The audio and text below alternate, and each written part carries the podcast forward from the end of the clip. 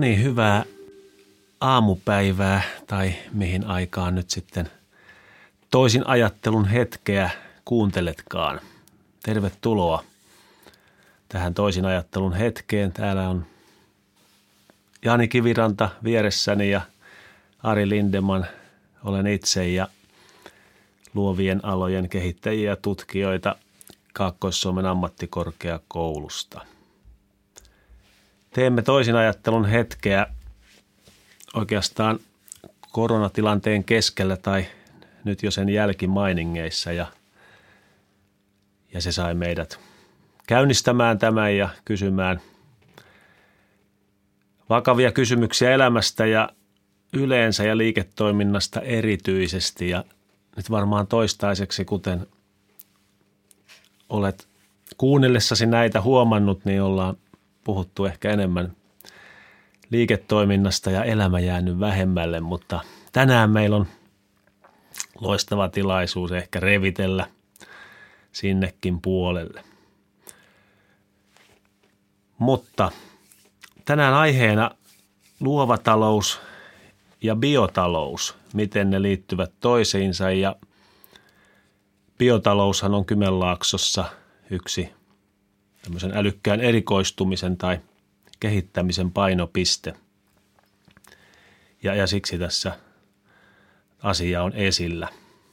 Toisaalta varmaan niinkin, että aikaisemmissa podcasteissa on jo huomattu, että tämä luova talous on tämmöinen hirveän vaikea möykky käsite ja, ja sikäli mikäli itselläni on jotain käsitystä tai olen pari artikkelia vilkaissut, bio, vilkaissut biotaloudesta, niin siinäkin on vähän sama, että melkein kaikki asiat maan päällä on kohta biotaloutta.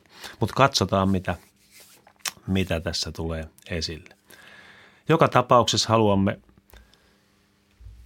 että ihmiset voisivat ajatella toisin ja mekin uskaltaisimme ajatella toisin tässä podcastissa. Ja tänään meillä on vieraana Hanna-Kaisa Koponen, suhteellisen tuore tutkimusjohtaja metsäympäristö- ja energiavahvuusalalta Kaakkois-Suomen ammattikorkeakoulusta. Tervetuloa Hanna-Kaisa. Kiitos. Kerrotko vähän itsestäsi, kuka oot ja minkä takia biotalous sua kiinnostaa ja, ja näin poispäin? Joo, eli olen Koposen Hanna-Kaisa. Tosiaan kuukauden vaihteessa tulee tasa vuosi, kun olen ollut, ollut nyt sitten tutkimusjohtajana täällä Kaakkois-Suomen ammattikorkeakoulussa. Lähtöisin olen Ilomantsista, sieltä metsien keskeltä, että ehkä se sieltä jo, sieltä jo on alkujuuret tullut tälle, että, että luonto ja metsät on, on aina ollut tärkeitä – Koulutustaustaltani olen kemisti, väitellyt, väitellyt filosofian tohtoriksi Joensuun yliopistossa. Ja vaikka Kaakkois-Suomen ammattikorkeakoulussa onkin vielä aika tuore kasvo, niin, niin ammattikorkeakoulu ja tutkimuslaitos historiaa mulla kuitenkin on jo, on jo pitkälti toistakymmentä vuotta taustalla. Joo, tämähän on mielenkiintoista. Mun piti mennä Ilomantsiin – pari viikkoa sitten, kolme viikkoa sitten, mutta en päässyt ihan sinne asti, kun ne oli sulkeneet sieltä metsien keskeltä yhden tota, majoitusliikkeen tai ainakin ne ei päästänyt sinne enää meitä. meitä. Mutta metsiä siellä riittää ja kävin itsekin siellä metsässä itse asiassa tallustelemassa ja tutkimassa, miten hakkuita oli, oli niin kuin hoidettu ja tehty. Se oli hyvin mielenkiintoista ja, ja, ja sillä lailla – vaikka täällä Kouvolassakin on metsiä, niin se on niin kuin erilainen tunne, kun sä oot oikein niin kuin keskellä metsää. Metsä metsässä. Metsä metsässä, eli siellä on niitä mäkiä ja sitten sitä ei niin kuin näekään niitä taloja. Eli, eli se varmaan on niin kuin Suomelle ja ainakin Itä-Suomelle tärkeä asia. Mutta tota, mitäs tässä biotaloudesta, niin miten sä niin kuin, mä vihjasin tuossa jo, että se on aikamoinen möykky ja tuntuu, että kaikki on niin kuin biotaloutta ja, ja, ja varsinkin tietyillä hallituskokoonpanoilla Suomessa, niin sitten kaikki biotalous on niin kuin kova sana. Niin mitä siihen kuuluu tai miten sä ajattelet siitä?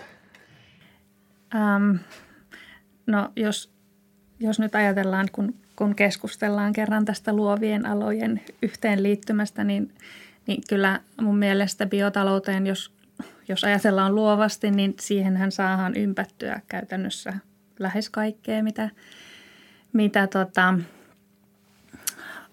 on, on niin kuin tällä hetkellä maailmalla menossa, mutta, mutta kyllä minä ajattelisin sen biotalouden sillä lailla, että siinä jotakin biomassojen kanssa jollain tavalla ollaan tekemisissä. Onko ne sitten neitsellisiä biomassoja tai, tai jotakin, jotakin tuota kierrätysmassoja, mutta et, et jotakin niin kuin orgaanista ja tällaista luonnosta lähtöisin olevaa. Siihen pitää liittyä on vähän tämmöinen tyhmä kysymys, kun sanoit, että biomassojen kanssa pitää olla tekemistä, niin mist, mitä ne on ne biomassat? Sä sanoit, että jotain orgaanista, mutta sekin on aika hämärää. Se oli ihan yhtä sekava. Mulla on tota kemian opinnoista vielä tota 32 vuotta. Niin. No siis biomassat on tällaisia niin kuin, ähm, mä nyt yritän keksiä tälle jonkun tällaisen –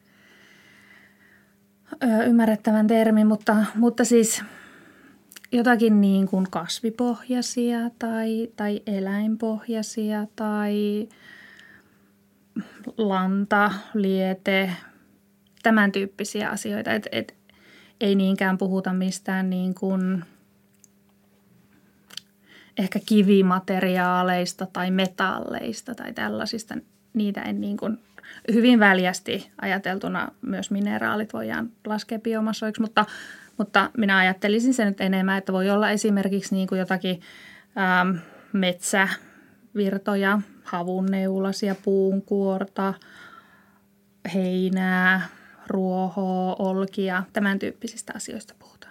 Okei, eli silloin kun biotaloutta edistetään Kymenlaaksossa, niin meidän pitäisi olla niin kuin rauhassa sen suhteen, että tänne ei ole tulos uusia kaivoksia.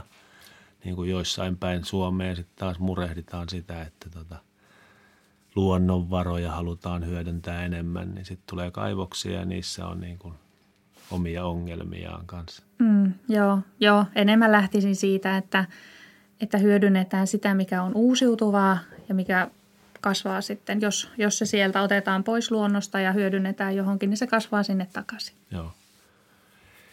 No, no minkälaisessa, jos vähän taustoittaa vielä sitä, että mm, sä oot kuitenkin jonkun aikaa seurannut biotalouden kehitystä Suomessa jollakin tavalla, niin, niin minkälaista vaihetta me edet, edetään siis tällaisen parinkymmenen, kolmenkymmenen vuodenkin perspektiivillä tai vähän historiallisesti, että – että metsää on hyödynnetty lautoihin ja paperiin ja, ja kaikenlaisia ja jätteitä on nyt vähän kierrätetään ja, ja, ja ruuasta tai noista kasveista ja ruoan tähteistä tehdään jotakin, mutta tota, voitko jotenkin kuvata sitä, mitä, mitä tässä on nyt meneillään? Mistä tullaan ja mihin mennään biotaloudessa? Siis, biotalouttahan on ollut niin kuin käytännössä aina. Siitä lähtien, kun ihmiset on on kerännyt kasveja ravinnokseen ja ruvennut viljelemään maata, niin mä laskisin, että se on ollut jo biotaloutta. Ähm, alkuaikoina on riittänyt se, että, että sieltä luonnosta otetaan nyt vaikka sitä puuta ja saadaan siitä sitä lautaa ja sitten on saatu paperia ja ja nyt, nyt maailma on menossa yhä enemmän siihen suuntaan, että pelkästään tämä ei riitä, vaan se biomassa on saatava hyödynnettyä niin kuin mahdollisimman kokonaisvaltaisesti. Ja meidän, meidän intresseissähän on sitten se, että sille biomassalle saataisiin mahdollisimman suuri arvo.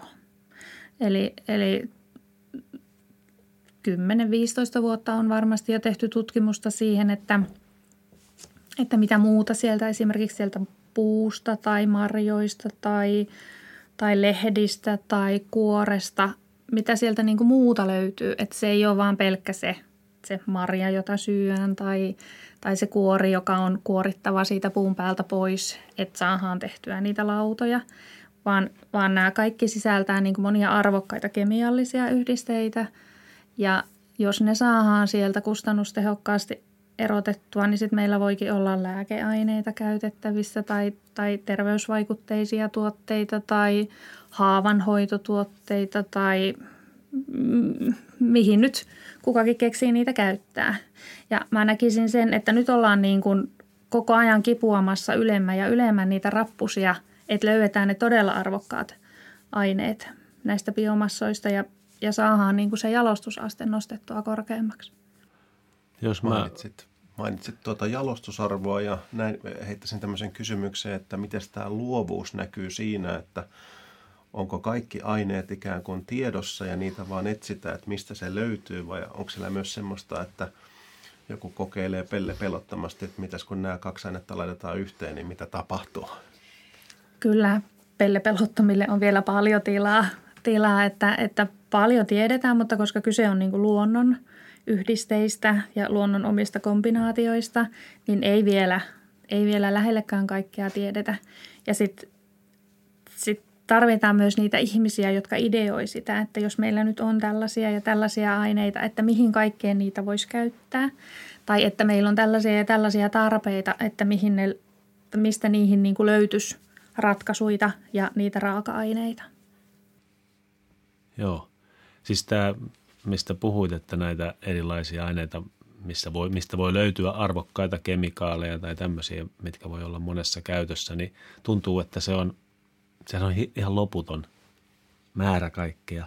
Niin, tota, niin, niin sanoit, että sitä on tutkittu paljon, mutta minkälaisilla sektoreilla tai osa-alueilla vähemmän tai missä voisi olla jotain tutkittavaa. Tutkittavaa kyllä riittää, vaikka niin. olisi, olisi niin kuin tutkittukin paljon, mutta, mutta monessa tapauksessa on, on niin kuin sellainen tieto, että täällä on sitä, mm. mutta siinä voi olla myös sitten paljon muuta. Ja esimerkiksi se, että sieltä saadaan erotettua se tietty haluttu yhdiste jatko, jatkokäyttöön, niin, niin se on niin kuin oma haasteensa.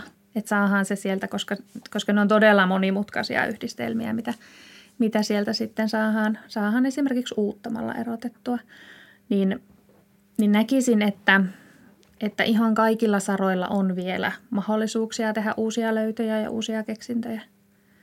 Ja, ja sitten se, että, että saataisiin ne prosessit mahdollisimman kustannustehokkaiksi ja saataisiin hyödynnettyä kaikki se materiaali, että, että jos nyt halutaan sieltä yhtä tai kahta yhdistettä ottaa, ottaa hyötykäyttöön, niin voi olla, että sinne jää vielä niin kuin sata yhdistettä jäljelle, joille olisi hyvä keksiä jotakin muuta käyttöä. Sitten ne saattaa olla, että ne siinä prosessissa tulee erotettua jo ihan, ihan sivutuotteena, mutta ei ole vielä keksitty, että mikä olisi niille se ihan kaikkein paras käyttökohde. Pystyykö tätä mallintamaan mitenkään niin kuin tavallaan, että sun ei ole pakko aina niin kuin oikeasti saada sitä ainetta, vaan, vaan pystytäänkö simulaatiolla tai jollain niin – miettimään, että mitäs jos näitä kokeilisi, niin mitä siinä voisi tapahtua? Joo, joo siis molekyylimallinnushan on yksi, yksi menetelmä, mitä tehdään paljonkin. Ja, ja siinä se on hyvä, että, että kaikkein niin kuin toivottomimmat vaihtoehdot voi, voi jo ehkä jättää sitten pois, mutta – mutta luonto on siitä ihmeellinen, että vaikka se kuinka laskennallisesti näyttää, että se toimii tällä lailla, niin ei se välttämättä sitten käytännössä kuitenkaan mene. Että se on kuitenkin sitten jossain vaiheessa käytännössä testattava. Mutta tällaista niin kuin alkuvaiheen karsintaa ja ideointia ja pohtimista, niin ehdottomasti voi tehdä niin. Minkälaiset täällä Kymenlaaksossa, niin minkälaiset raaka-aineet tai biomassat on niin kuin lupaavimpia, joita meidän kannattaa täällä tai ollaan, te, ollaan tutkittu tai mietitty, että mitä niistä saisi aikaiseksi tai voitaisiin tulevaisuudessa tutkia no, ja tehdä niillä jotain? Niitähän on paljon. Okay. Paljon, että, että maatalouttahan täällä on valtavasti. Kaikki, kaikki maataloustuotannon sivumassat. Sitten on elintarviketeollisuutta. Kaikki elintarviketuotannon sivuvirrat on biomassoja yhtä lailla ja, ja niille, jos saadaan hyötykäyttöä – No sitten on vielä toi metsä, metsätaloussektori. Eli, eli käytännössä niin kuin tosi paljon vaihtoehtoja on ja, ja monenlaisia ajatuksia meillä on, on jo näihin liittyen ja kyllä riittää tekemistä tuleviksi vuosiksi varmasti. No minkä, millä tavalla sä näkisit tämän luovan luovien alojen tai luovan talouden tulevan mukaan siinä. Sä jotain sanoit jo tarpeiden selvittämisestä ja siitä käyttökohteista ja muista, mutta jos ajatellaan, että on tämmöistä perinteistä kulttuuri, väkeä, tarinankertojaa ja sisällöntuottajaa, markkinamiestä, niin kuin tämä kollegani Jani tässä voi olla ehkä sellainen oikeasti ja sitten on vielä muotoilijoita ja, ja sitten on jopa näitä pelintekijöitä – pelisuunnittelijoitakin, joita tässä talossa koulutetaankin, jossa nyt istumme, niin, niin mitä sä ajattelet näistä kaikista? No mä näkisin sen sillä lailla, että luovilla aloilla olisi tosi paljon annettavaa biotalouden ja myöskin kiertotalouden edistämiselle. Tämä maailmahan loppujen lopuksi pyörii tarinoiden ympärillä. Eli, eli on tosi tärkeää, että osataan tehdä se niin kuin teknisesti se, se asia ja saadaan, saadaan ne arvoaineet ja, ja materiaalit hyötykäyttöön. Mutta sitten se, että suuri yleisö ottaa omakseen sen ajatuksen, niin sehän pitää jollakin tavalla saada myytyä. myytyä. Ähm, kuluttajien kiinnostus on koko ajan kyllä ihan selvästi kasvamassa siihen, että, että tällaiset niin kuin – ympäristöarvot ja niiden merkitys nousee, että, että se tavallaan helpottaa sitä työtä, mutta, mutta mitä paremmin sen tarinan saa rakennettua, niin sitä menestyksekkäämpi sen tuotteen tie sinne markkinoille ja kuluttajien käyttöön tulee olemaan, näin uskon. Eli, eli se tarinan kerronta, se, se markkinointi, se tavallaan tietoisuuden lisääminen näistä asioista, näen, että se on niin se on todella tärkeää sille, että päästään niin kuin sinne lopputuotteisiin asti, että se ei jää vaan siihen, että no hei, tämä tiedetään, mutta kuka tätä nyt sitten hyödyntäisi. Ähm, tosi mielenkiintoinen ajatus olisi, olisi se, että miten tätä pelillistämistä voitaisiin voitais hyödyntää tähän tota, biotalouden edistämiseen.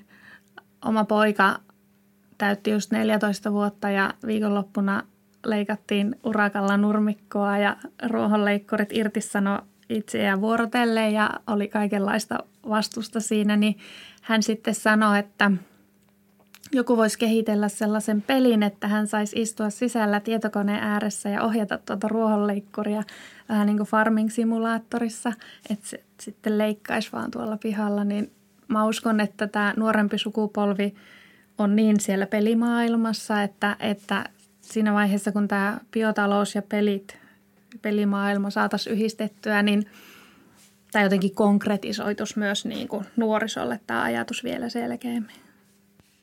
Eiköhän toi nyt olisi ihan tehtävissä, kun kerran robottileikkuri jo leikkaa, niin voisihan sitä nyt ohjattavankin leikkurin, joo. etäohjattavan joo, leikkurin. Joo. En tiedä, onko sellaista. Mä yritin hänelle ehdotella, että ala vaan perehtyä asiaan, mutta ei se vielä luonut. Niin, että voi tehdä itsekin tämmöisen. Joo. kisaa vähän naapureiden kesken, että kuka optimoidummin ajaa oman nurmikkonsa. Tietysti verrataan samankokoisia plänttejä. Ja... Niin, sehän on kenellä on niin tasaisin lopputulos. Kyllä, kyllä.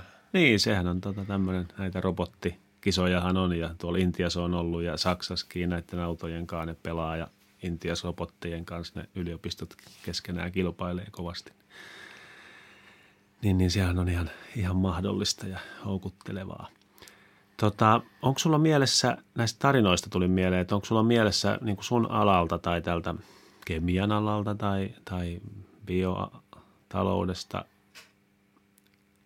jotain esimerkkiä, joka olisi ollut niin kuin hyvin vaatimaton jotenkin se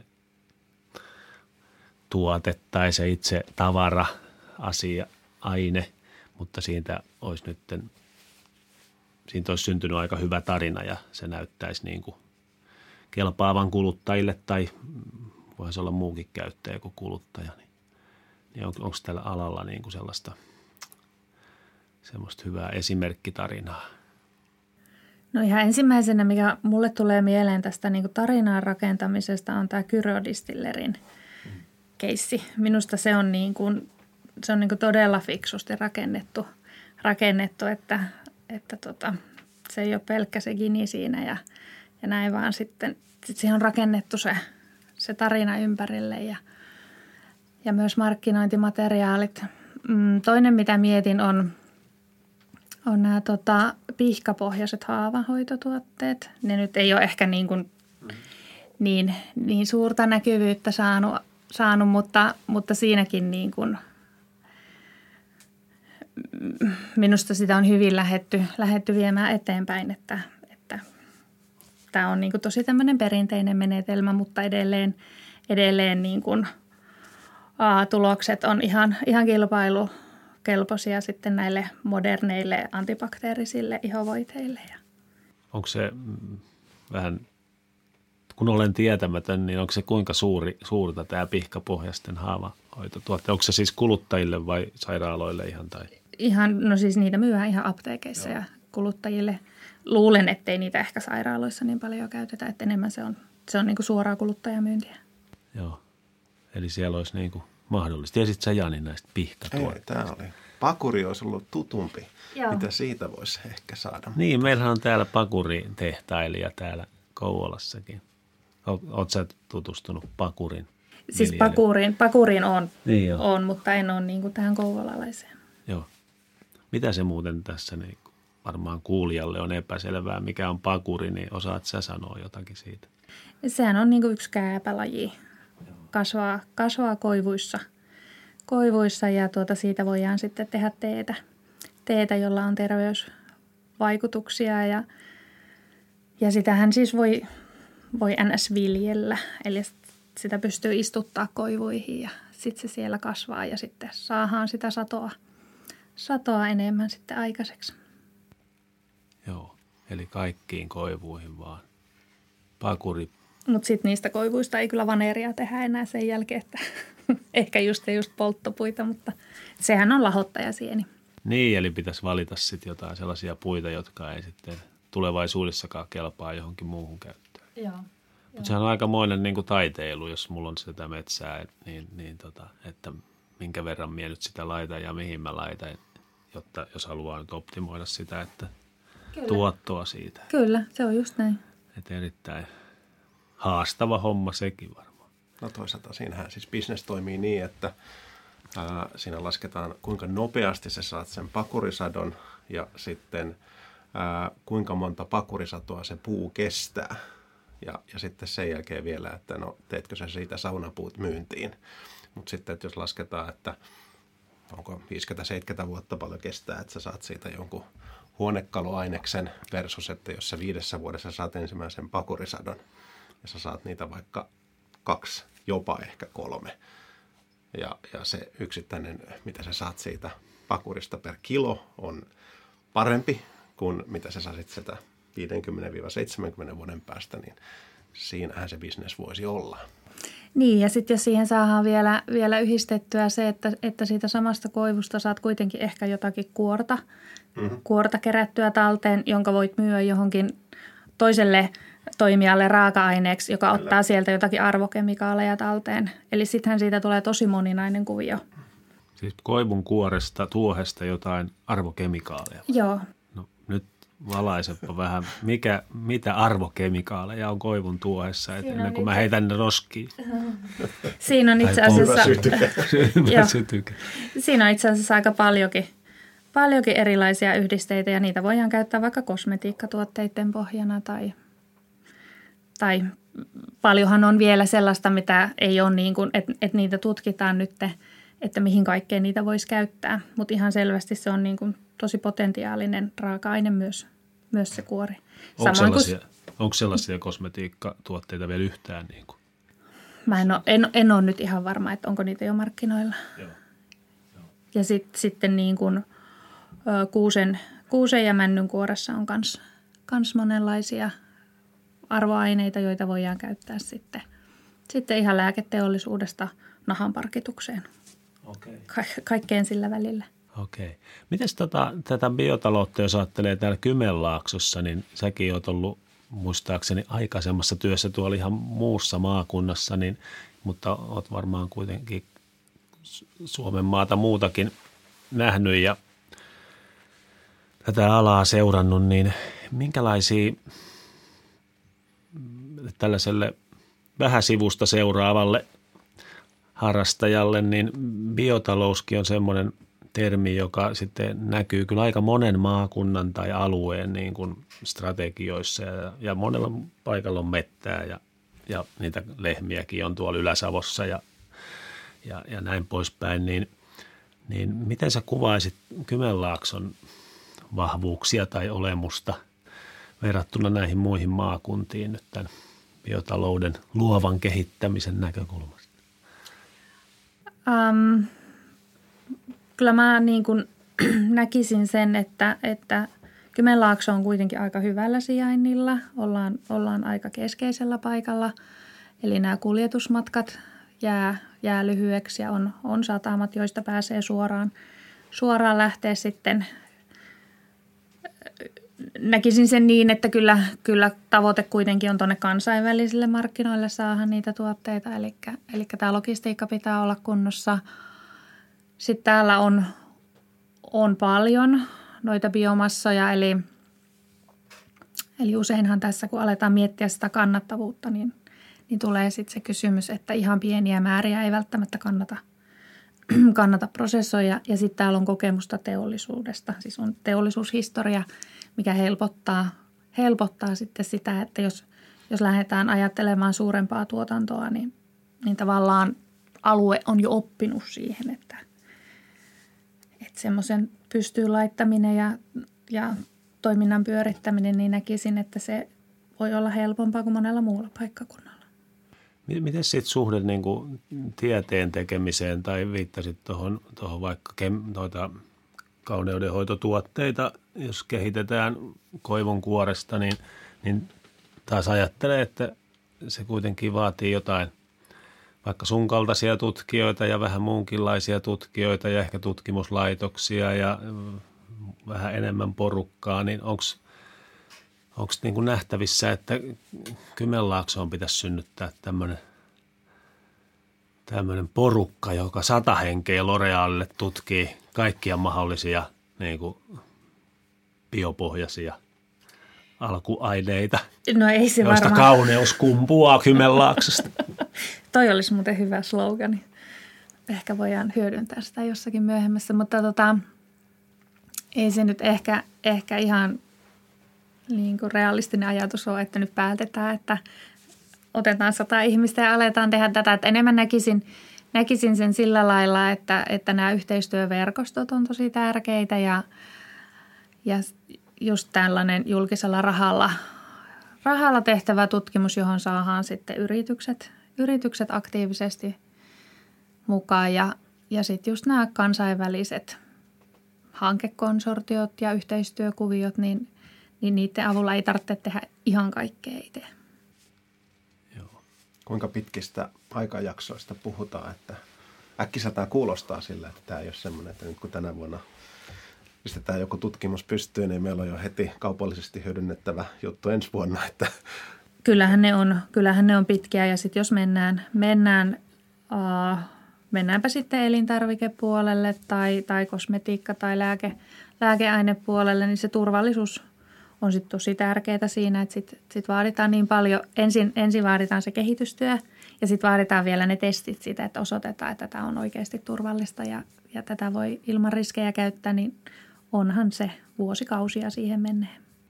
Onko se sitten se ikään kuin taloudellisesti ajateltuna, niin jossain kohtaa sen täytyy maksaa itsensä takaisin, että joko, joko löydetään sitten ehkä aines, joka onkin hankintakustannuksiltaan sen jälkeen paljon – edullisempi kuin mitä, minkä se tulee korvaamaan tai onko siinä sitten volyymeja vai mi, mi, mistä tämä voisi niin kuin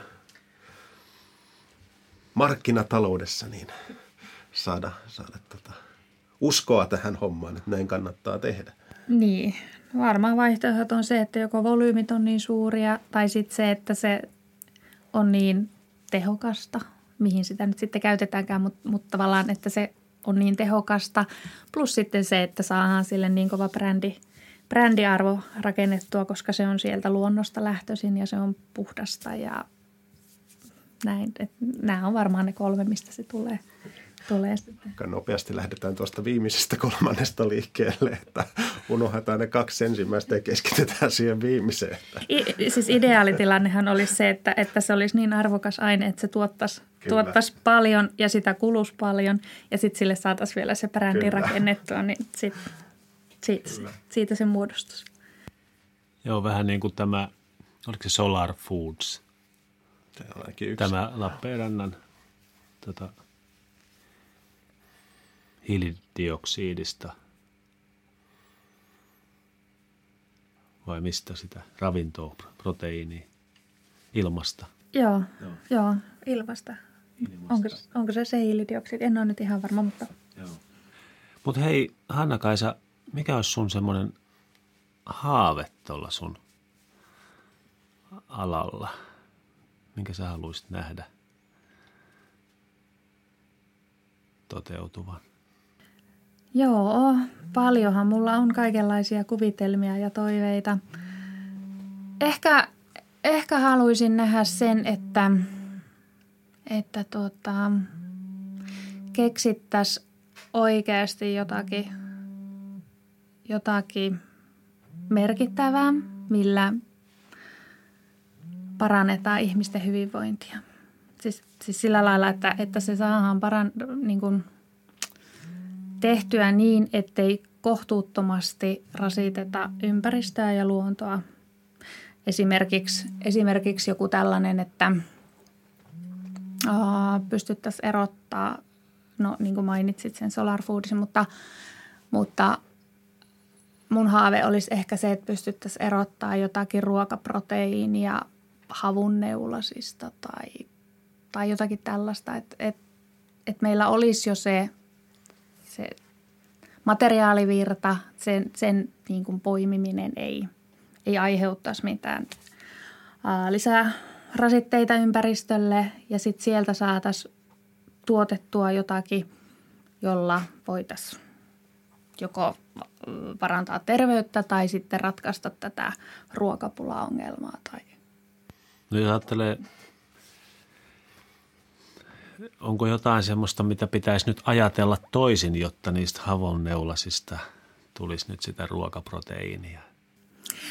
No varmasti pitäisi niin kuin, se, sehän on koko ajan jo menossa siis siihen suuntaan, että, että ei enää ajatella, että ne havunneulasetkin on vaan jotakin, joka vaan nyt tulee niin kuin tässä sivu sivussa, vaan pitäisi, pitäisi niin kuin just lähteä ajattelemaan sitä, että joka ikinen materiaalivirta voikin olla, olla raaka-ainetta.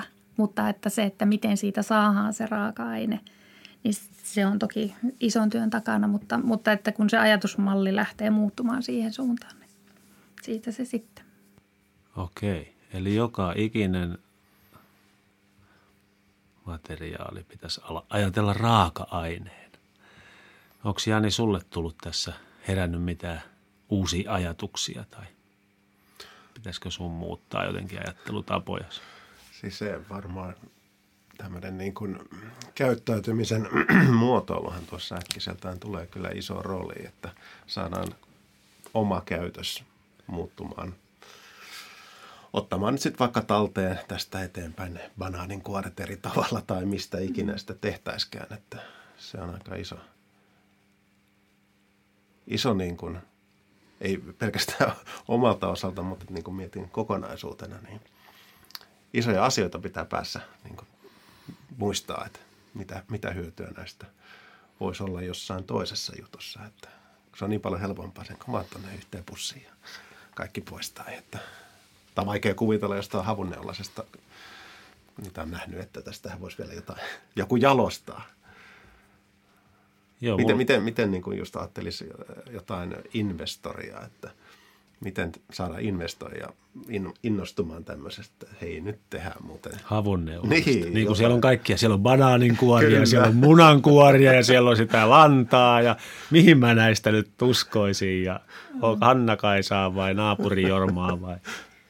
Siinä, siinä varmaan tulee sitten se tarinan paikka, että et miten saat sen kerrottua, että tämä on nyt – tämä on nyt se juttu, mihin kannattaa lähteä. Okei. Eiköhän alata kertomaan tarinoita biotaloudesta. Mm. Haluatko vielä jotakin sanoa, Hanna-Kaisa? Miten päiväsi jatkuu tai muuta?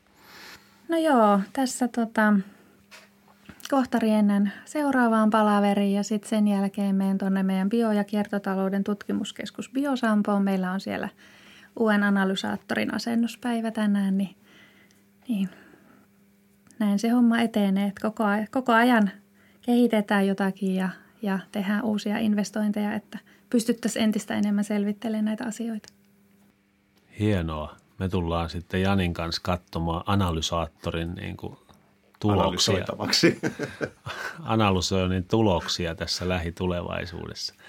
Kiitos oikein paljon Hanna-Kaisa vierailusta ja toivottavasti kuulija olet pysynyt mukana biotalouden ja vähän luovuudenkin kyydissä tänään ja oikein hyviä materiaalivirtoja ja uusien entsyymien etsintää.